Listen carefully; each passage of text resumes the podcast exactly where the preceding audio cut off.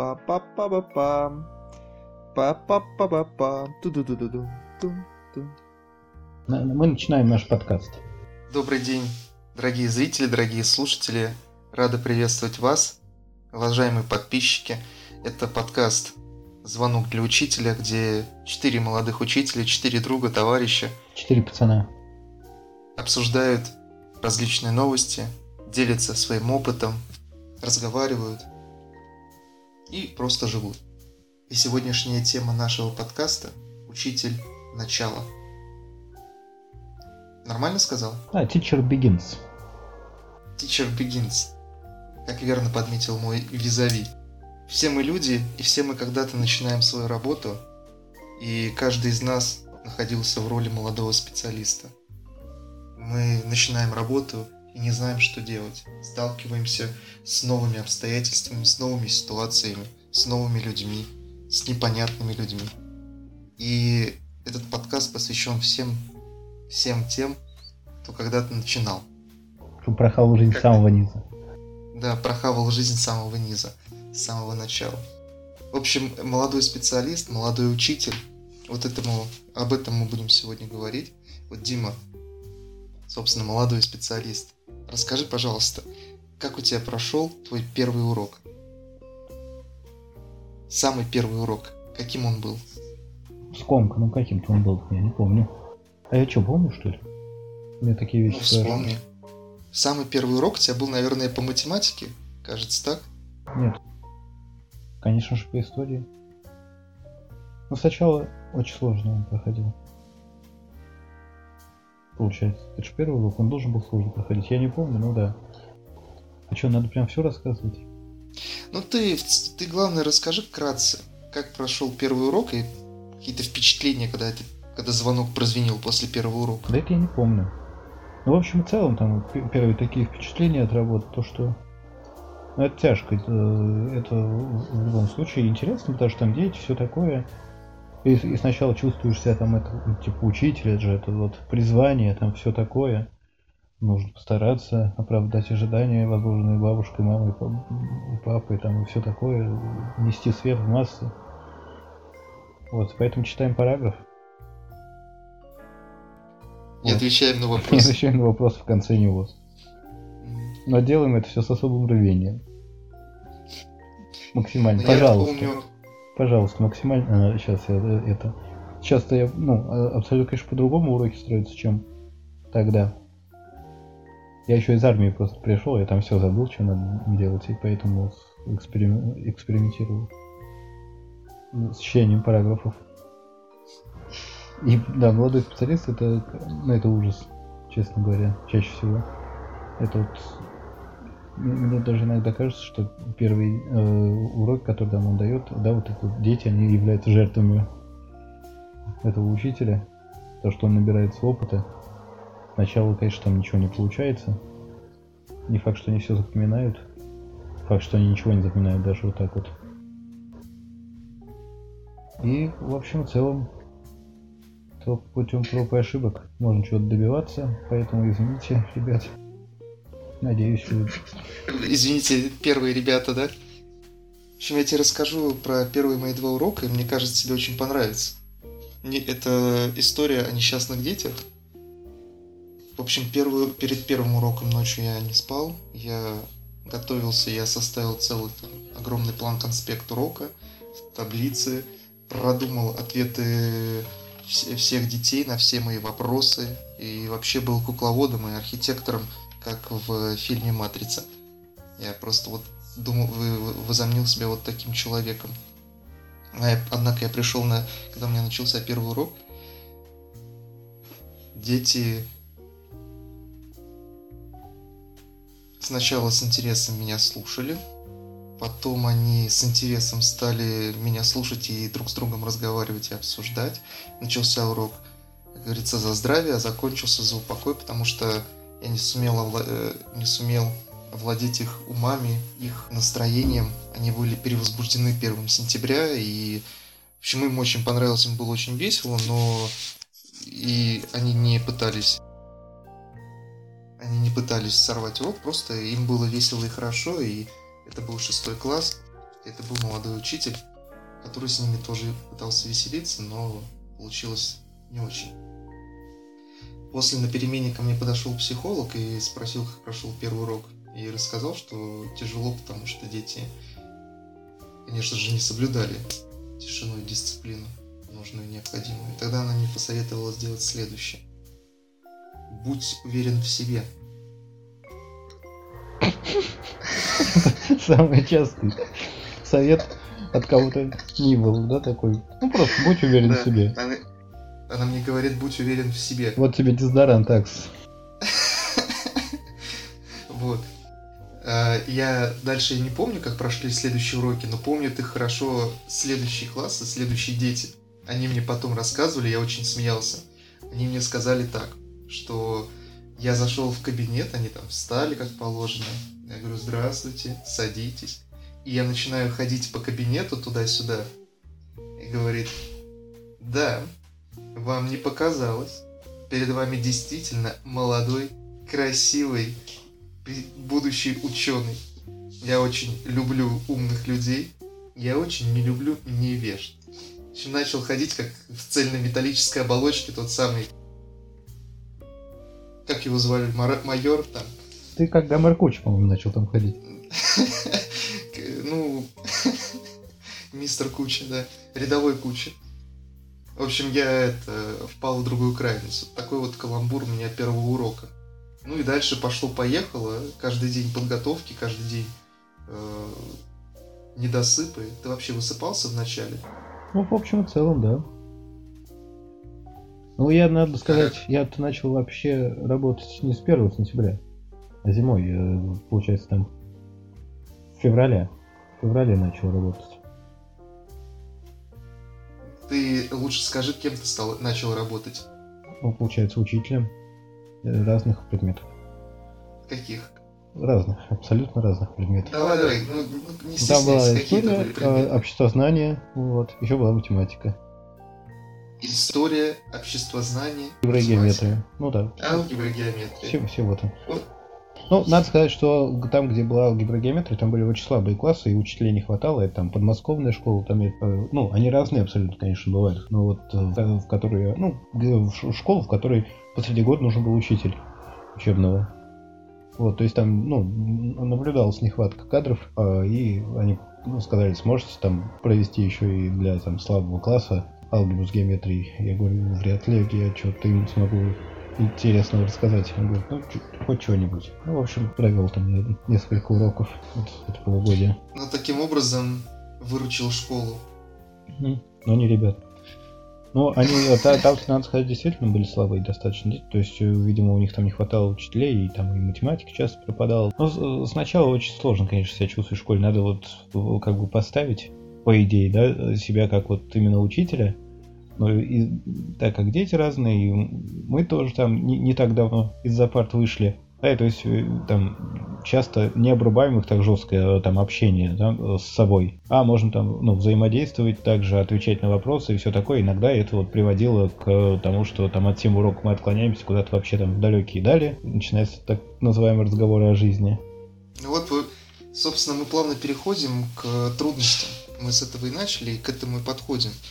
Вот э, какие ты трудности выделишь в начале своей работы?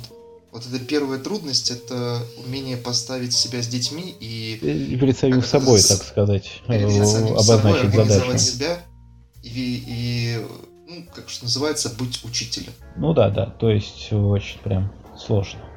А какие еще трудности ты обнаружил? Вот у тебя были трудности в общении? Собственно, какие у тебя были трудности в общении с детьми, если они были? Ну, э, допустим, если мы берем там, ну, младшие классы, да, там пятый, шестой, то сначала там, ну, э, они когда видят учителя, да, по крайней мере, вот по моему опыту, тому сначала у них есть какой-то там пиетет определенный, который потом испаряется. А когда это там восьмые, девятые классы, то там испаряется сразу все. Вот, то есть, ну, нужно уметь э, общаться с людьми, а это, это тоже определенно, ну, сразу не получается. Сложно но, общаться с девятым, с восьмым классом, а, поскольку они сразу так сказать, пробует учителя на зуб. И когда ты в первый раз заходишь вот там в кабинет с восьмым с девятым классом, это прям испытание такое. Вот и там первый, первые полгода, который работал, и следующий год, это прям мне не удавалось. То есть до сих пор мне вот э, э, отношения с девятыми классами это самые сложные. Но опять же, это зависит еще от ситуации. Помнишь, мы с тобой обсуждали, когда девятый класс у тебя, который ты, условно говоря, класса с пятого, с шестого ведешь, это одно ну, отношение. Конечно. А это вот, один класс, а, а когда, когда ты его берешь в восьмом, в восьмом или в девятом класс. сразу, это сложно. Но ну, зависит еще, еще от ситуации, от класса, от детей. Вот, но мне с девятыми классами было тяжело работать. Мне в этом плане очень повезло, мне не дали старший класс, мне дали только пятый и шестой класс, и я с ними варился первый год моей работы. Однако мне пришлось однажды заменять э, учителя э, с одним девятым классом, про который у нас по школе шли легенды, этот девятый класс гремел. Там постоянно были какие-то косяки, там вызывали родителей, вызывали милицию. Пример там один парень, который потом стал ну, хорошим мальчиком. В 11 классе он справился, но в 9 классе он был поставлен на внутришкольный учет, на учет милиции, потому что он избил очень сильно какого-то мужика на улице. Избил так, что ему пришлось э, попасть в больницу. Ему повезло, что, по-моему, ему в тот момент там по возрасту он как-то не прошел, и что тяжко, у него ничего не было. И вот в этом классе, когда мне пришлось заменять, я настолько перепугался этого девятого класса, что они еще зайти не успели, я стал на них кричать. Ну, не кричать, но вот так вот. Ну, как быстро там, ну, не быстро как-то. В общем, как только они зашли, я стал с ними очень грозно, требовательно говорить, пресекать всякие разговоры, всякие шумы, рявкать, не разрешать вообще ничего делать, там, задания – диктую задание, если кто-то хочет что-то сказать, он будет молчать там, или пока учитель говорит. В общем, некрасиво поступал, но это от страха. Зато потом, в будущем, в одиннадцатом классе, вот тот самый мальчик сказал про меня, вы знаете, мы вас испугались, мы думали, что вы злой. А потом оказалось, что я не злой. В общем, это, видимо, сработало. Но хорошо, что я только один урок у них провел. Если бы они со мной хотя бы пять уроков позанимались, я думаю, они бы меня быстро раскусили.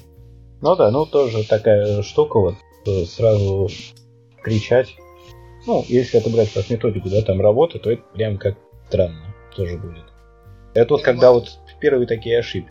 Ну, у меня сложно складывались тоже вот отношения с, с девятыми классами, и там на некоторых уроках я, получается, пытался прибегать вот к технике террора. Расскажи об, о своем якобинском терроре. Это просто был обычный такой террор. Я покричу, поставлю двоечки. Вот, а им все равно. Ну, то есть, не все равно, конечно, но э, как бы, как я думал, это должно на них повлиять. Таким образом, оно не влияло, и в итоге они там, по сути, против меня настраивались. Вот. В общем, получался эффект, обратный эффект. Да, когда пробовал наоборот, то есть э, это у меня был такой класс, э, девятый класс экспериментов. Потому что надо было хоть что-то придумать, хоть что-то сделать. И в итоге вот, ну, ничего не получилось. Но когда я начинал э, с ними... Чаще я даже не кричал, а вот пытался как бы достучаться до их разума, но в девятом классе вот сложно это сделать. Не потому, что там дети плохие, а ну возраст такой, и еще вот ситуация, что вот новый какой дядька пришел, они там не видят первый раз в жизни, а он что-то им там втирает. Я думаю, у нас в этом плане много ошибок было. Ошибки, связанные просто с незнанием, с э, неумением, с... Может, ну, опять же, буду откровенен, с боязнью в начале работы.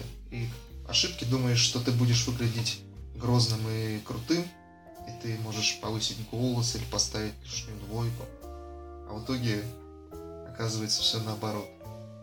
Ну, э, а вот скажи, пожалуйста, с, э, какие есть какие-то случаи какие, э, в начале начала работы, которые тебе особо запомнились? Ты же рассказывал. Я вот запомнил, например, когда ты вот тебя тогда ты какой-то какой-то паренек э, попросил тебя просил тебя ставить свой телефон на зарядку в первой школе твоей. Ты ему пред экран почистить, что-то еще ты там такое говорил. Не, не помню, я точно я говорю, мне кажется, это спутал с кем-то. А то, что там ученики какие-то плевались в кабинете. Ой, это кошмар. Да, да, было такое. Типа, там вот восьмой класс такие были. Ну, сидят, а, ну, встают из кабинета, уходят а, под, под стульями у них там наплевано.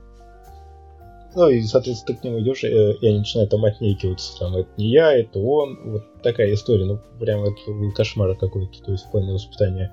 Потом, когда уже в другую школу перешел, соответственно, такого там уже не наблюдалось. Но тут это был прям кошмар. И на самом деле встаешь в ступор от этого всего. Мы же недавно в школе учились, и вот мы по-другому как-то к ней относились, а тут прям плюют. И, ну, сначала вот всегда кажется, да, что там как часто говорят, да, там, о, молодежь, испорченные растут, мы такими не были. Вот, что, конечно, не, не так, но вот тогда ставил ступор, да, то есть непонятно было, что делать, как дальше.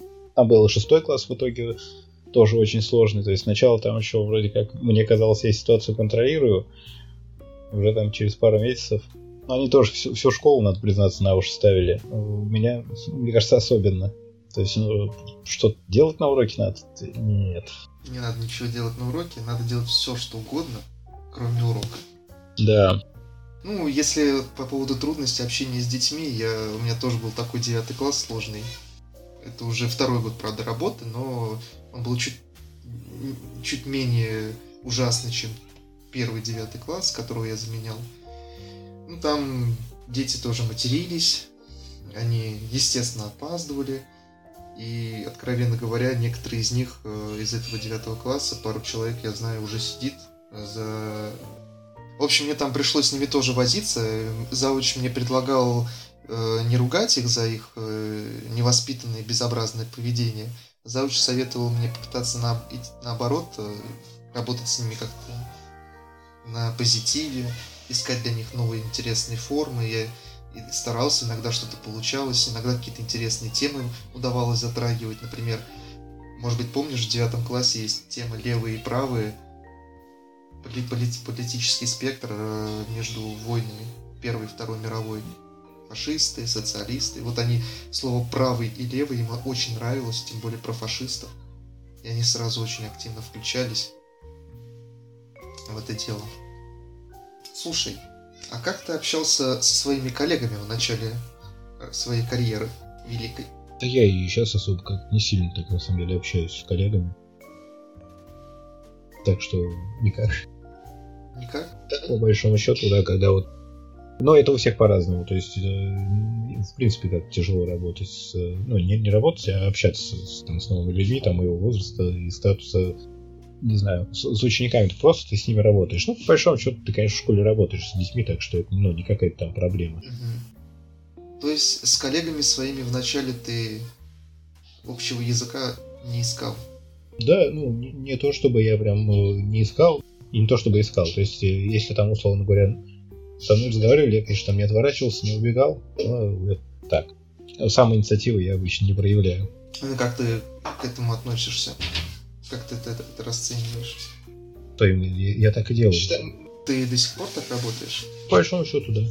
А что языками я чесать? Надо на работу идти. Ну, я тоже так работал. Но я сейчас э, понимаю, что это ошибка была. В общем, я считаю, что это была ошибкой тогда и сейчас. Необходимо, э, необходимо общаться с коллегами, потому что, как говорил еще Макаренко, единый коллектив, слаженный коллектив – это важнейшее условие успешной работы всей школы. Отсутствие единого коллектива – это, ну, это уже все провал. То мы создаем угрозу для всей школы. Вспоминая сейчас начало работы, я понимаю, что общение с коллегами, оно мне давало какую-то помощь, моральную поддержку. То есть они не пытались меня так поддерживать и говорить, не, все хорошо, ты справишься, не переживай. А деловое общение, оно показывало мне, что я не один... в своих переживаниях я не одинок, и те трудности, с которыми я сталкиваюсь, это такие же трудности у других коллег. И если мне что-то сложно, это не значит, что я плохой. Такие же сложности есть у других людей. Мне кажется, даже в этом плане важно было молодым людям, молодым специалистам общаться Так что, уважаемые подписчики, если вдруг вы хотите работать в школе, то обязательно общайтесь с коллегами, но не засиживайтесь в столовке, а то звонок пропустите. Не опоздайте на урок, да. И в курилке там, где общаются. Кстати, как ты думаешь, если молодым специалистам, да, вот когда видно, что человек ну, устал, ему тяжело, вот мотивационные речи, как э, в фильме Рокки Бальбоа. Я не помню, как было в фильме Рокки Бальбоа. Я скажу то, что для тебя не новость. Мир не такой уж солнечный и приветливый. Это очень опасное, жесткое место. И если только дашь слабину, он опрокинет с такой силой тебя, что больше уже не встанешь. Ни ты, ни я, никто на свете не бьет так сильно, как жизнь. Совсем не важно, как ты ударишь, а важно, какой держишь удар. Как двигаешься вперед. Будешь идти, иди, если с испугу не свернешь. Только так побеждают. Если знаешь, чего ты стоишь, иди и бери свое, но будь готов удары держать, а не плакаться и говорить «Я ничего не добился из-за него, из-за нее, из-за кого-то». Так делают трусы, а ты не трус. Быть этого не может.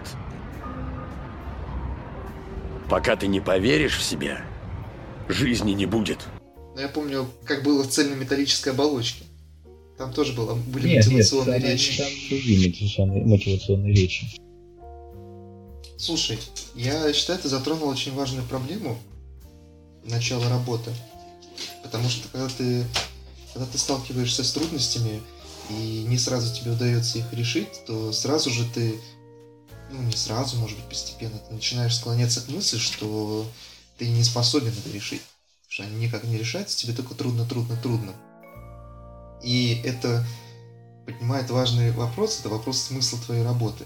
То есть зачем ты это делаешь? И стоит ли терпеть, превозмогать? Ради чего ты это делаешь? Ты задавался такими вопросами? Ну, таким не задавался. То есть именно... Ну, мне, мне кажется, и до сих пор, да, то, что это достаточно важная работа. Но тут именно вопрос в качестве, да. И э, вот вопросом, типа, скорее вопрос звучал так, а, а могу ли я э, этим заниматься? Ну, получается и получится ли вообще когда-нибудь? Да, когда вот там, ну, первое время, ну, точно не получается, да, там первый год как минимум, наверное, будет не получаться. То есть где-то, конечно, будет что-то получаться, но по большому счету это будет не, не будет видно таких положительных результатов, но у меня, по крайней мере, не было. В основном будет казаться, что это все какой-то там кошмар. Вот, и, э, соответственно, начинаешь сомневаться в себе. Тут надо понимать то, что человек, он э, все может делать, мне кажется. Тут нужно именно научиться и сразу научиться, ну, достаточно сложно. Не, наверняка есть люди, которые там э, мега талантливые, у них там сразу получится там с первого года работать отлично, хорошо такие люди были, но вот у меня не получалось. Это все только путем проб и ошибок начинало формироваться. И, и сейчас не сформировалось, да, форм, э, формируется, и также много чего до сих пор неправильно делаю, пытаюсь подступиться. Но это работа, опять же, она с людьми, и там вот не, ну, нет никакой такой, на мой взгляд, техники, э, тактики, которая бы работала там в любом классе при любых обстоятельствах. Нужно постоянно вот пробовать. Я тебе добавлю, что этот рост, эти изменения, они должны происходить всю жизнь. Это работа над собой, над и эти подступы, это работа всей жизни. Потому что невозможно, мне кажется, достичь единоразового какого-то однозначного приема и далее его эксплуатировать и каждый раз получать, достигнуть единоразового вот такого однозначного успеха. И всегда будут разные факторы, разные люди. вот по поводу смысла я, я думаю, что это важность моей работы, э, она все-таки давала какой-то давала опору для того, чтобы превозмогать и как преодолевать, держать удар навещать маму. Вместе со смыслом, что еще тебе помогало в начале? Как, что тебе помогало не пасть духом? Вначале э, просто получал удовольствие от того, что это, в принципе, такая первая работа, я там зарплату получаю, все такое, я стал почти практически независимым. Но э, потом, да, вот, ну, соответственно, там следующий год меня тоже был достаточно тяжелый, там я еще в другой школе уже работал, и, и там, ну, требования немножко были другие, да, то есть там не было уже таких классов, которые там плюются на пол, а, ну, многие дети стремились к знаниям, соответственно, эти знания нужно давать, но ну, нужно, опять же, как-то это правильно делать. Вот там очень сложно. Вот э, возник вопрос, а там получается у меня, не получается. Вот очень много беспокоился. Мне помогли, по большому счету, занятия спортом, потому что там тоже ничего не получалось. И, ну, начало получаться в одной сфере, это как-то дало положительные результаты и по-другому позволило взглянуть на там работу. Да, то есть то, что все там постепенно будет получаться. Ну, не, не, неправильно, не все постепенно будет получаться, а ну, постепенно рост происходит. Да, ну, нужно только не останавливаться. И нужно прикладывать усилия. Да, постоянно нужно прикладывать усилия и руки не опускать. Это вот, наверное, самое главное, что вот, ну, нужно, на мой взгляд, учителю. Посто, ну, постоянно работать. А особенно это тяжело, потому что, ну, работа на самом деле монотонная достаточно. Ну, то есть она такая э, рутинная и э, в начале года учебного. Ну, рути, рутинная в каком плане? Я, это не работа же бухгалтера, это не работа грузчика, а рутинная в чем? Чтобы она не скучная, чтобы люди не, не думали, что у нас какая-то скучная. Не, а, а, она не, она не скучная, не скучная, но, ну, наверное, это не то, что вот ведущим быть Орла и Решки, где там ездишь по разным странам, да, ты постоянно приходишь, общаешься с детьми, и просто в какой-то момент там в учебном году, ну, если вначале ну, казалось, что ты там будешь там каждый урок прям готовить, да, отдельно все продумывать, то где-то там к середине года вот этот запал сходит на нет. Там уже ну, ну, сложнее себя поддерживать. Но вот нужно это, опять же, не опускать руки ни в коем случае. То есть это речь о том, что в какой-то момент действительно, я думаю, и ученики это заметят тоже, и учителя заметят, что недели уроки, они как будто похожи друг на друга, и время именно, оно вроде бы останавливается, а вроде бы летит, потому что как-то, ну, все входит, входит какой-то свой ритм. Наверное, здесь ключевое слово все-таки это ритм. Если долго нет каникул, то он все равно изматывает. Невозможно же так вот. В общем, этот ритм изматывает, потому что это очень энергозатратная работа, очень действительно трудная работа. Помогало ли тебе общение с детьми? Общение с детьми, конечно, помогало. Ну, то есть, по большому счету, э, это то, из-за чего там работаешь. Если тебе не нравится там общаться с детьми в целом, то вот туда лучше не идти. Потому что там придется делать, да, но это как-то очевидно. Ну, соответственно, да, просто вот, э, вот какой-то такой их непосредственности. С детьми, да, в любом, в любом случае с детьми общаться э, было интересно. То есть ты все, все равно, как человек, э, даже если там неопытный, все равно э, там жизненный опыт у, у тебя больше, чем у них, и, и чему-то им помочь в каких-то их там отдельных там проблемах все равно ну, можно. И это вот ну, мотивирует. А друзья, как ты думаешь, являются помощниками, поддерживающими людьми? Ну, друзья, конечно, коллеги, вот если и не просто коллеги, а вот именно друзья-коллеги, да, то есть э, с ним можно какие-то там вопросы обсудить, да, которые там просто с коллегой ты бы не обсудил, потому что ну, не знаешь, как на тебя еще посмотрят, с друзьями как-то вот проще. Соответственно, да, э, это вот тоже помогает, это вот тоже помогает. Ну и мне, я с тобой полностью согласен, потому что мне тоже помогали, мне друзья помогали, мне помогало общение с детьми и общение с коллегами. Помогало понять, что я не одинок, как это ни странно, потому что такое ощущение может возникнуть, если в начале года ты не установил, опять же, со всеми какого-то общения хорошего. Э, это поддерживало, и это приносило удовольствие, ты понимаешь, э, да, и общение на уроках, общение на перемене, ты понимаешь, благодаря этому общению понимаешь, что хорошая работа, интересная работа.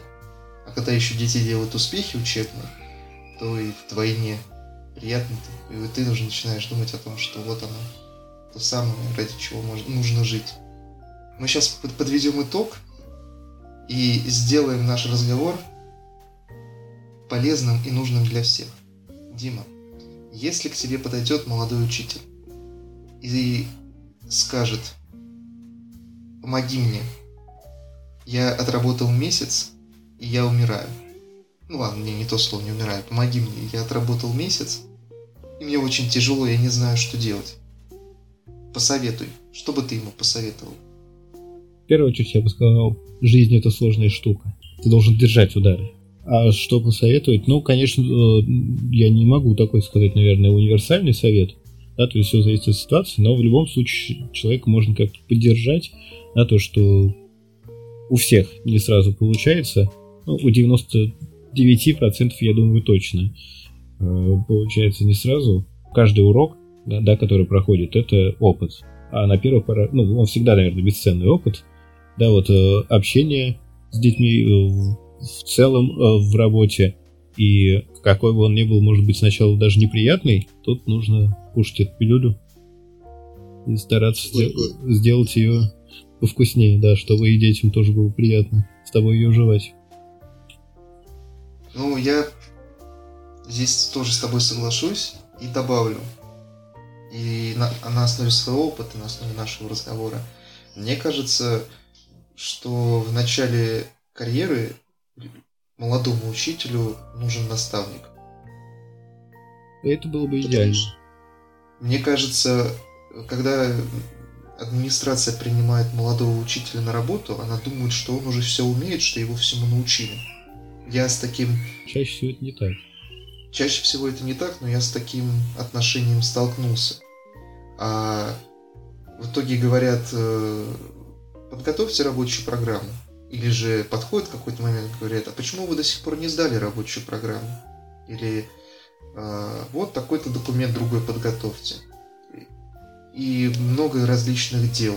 Прийти на совещание. Э, как э, общаться с тем или иным классом. Поначалу человек, молодой человек, он теряется и чтобы для того, чтобы сориентироваться, ему требуются дополнительные усилия. Это очень, ну, опять же, это очень трудно. Мне кажется, было бы здорово, если бы молодым учителям, у молодых учителей был бы такой наставник, который бы курировал его, объяснял бы, вводил в курс дела, объяснял бы какие-то общие вещи, понятно, не за, не за молодого человека делать, а ну, пояснять и объяснять. И чтобы он сразу обозначал, что вот ко мне, лично ко мне, подходи по любым вопросам, потому что всегда есть вопросы, ты не знаешь, кому их задать ты иногда, когда какой когда ты, иногда ты думаешь, э, ну, иногда ты подходишь кому-то, задаешь вопрос, а в другой раз ты в третий, в пятый, в десятый раз никому не задашь и будешь стараться находить ответ самостоятельно. Это тоже ценно и важно. Ну, зачем изобретать велосипед, когда можно доехать на нем до НИИ, чтобы изобрести ракету? Ну, я бы еще добавил, что Тут даже, мне кажется, важно не, не в том плане, да, что вы там сориентироваться там в рабочих программах, это так или иначе там все равно научат. Это, ну, не самое сложное в работе, а вот именно в том, как проводить конкретно там уроки. Вот это вот самое сложное, и, ну и самое важное одновременно. Да, то есть, и поэтому это должен быть, ну, такой человек, да, то есть не которым просто сказали, на, вот, бери, делай, и он воспринимает это как лишнюю нагрузку, да, а желательно это когда все-таки это, ну, просто, вот, там, допустим, учитель тоже, да, уже с опытом э, того же предмета, желательно, да, что и вы, э, который, к которому можно будет спокойно подойти, спросить, и он э, сориентирует. Но это уже не должностные обязанности, я бы сказал. Ну, здесь уже, конечно, это уже не столько это это уже не фа... наверное это отчасти формальное, но отчасти это уже какое-то неформальное общение. Оно не может быть да с, тоже с документами, с бумажками. Вот. Я еще добавлю следующее, то, о чем ты говорил, что помимо школы необходимо находить другие занятия. Что помимо работы должна быть другая жизнь и другие увлечения. Вообще у тебя должна быть хоть какая-то жизнь. Мне кажется, если вот это будет, спорт, музыка, э, встречи, чтение, все что угодно. Если у тебя будет другая жизнь, то ты не пропадешь. ты сможешь находить себе, во-первых, ну, место, где тебе комфортно и безопасно, занятия, которые вызывают у тебя покой и гармонию. А если у тебя будет какое-то занятие, которое тебя еще позволяет расти, и оно позволяет заглянуть на мир и на свою работу по-другому, как в твоем случае, то это будет вдвойне здорово. Если у тебя ничего не будет, кроме работы, то ты очень быстро выгоришь.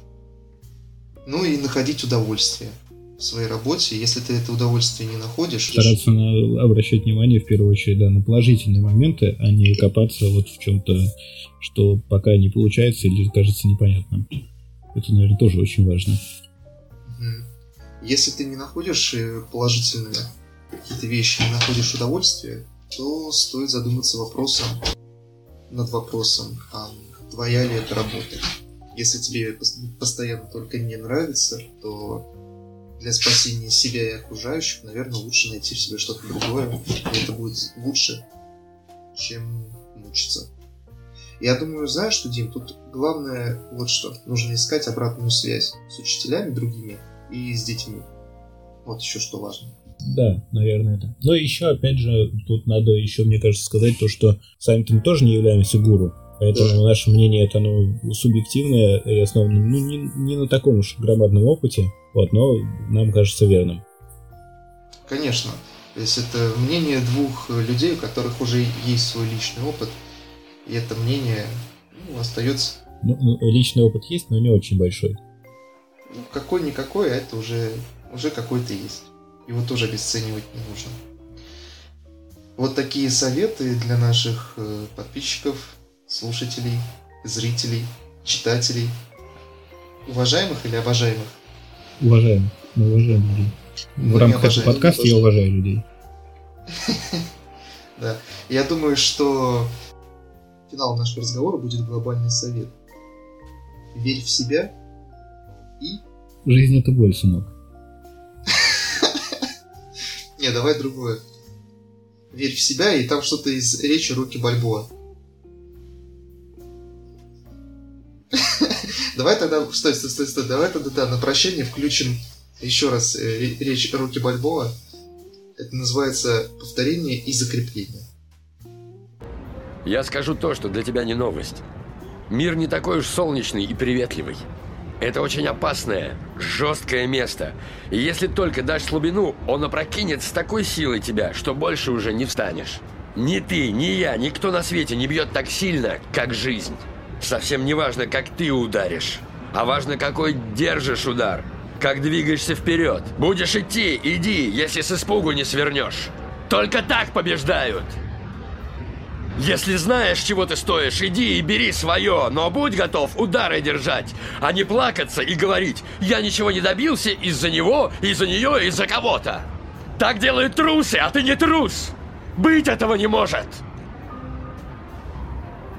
Пока ты не поверишь в себя, жизни не будет. Вот, ну, на этом завершим наш разговор. Всем до свидания. До новых встреч. До свидания наши уважаемые подписчики. Надеемся, вам было интересно.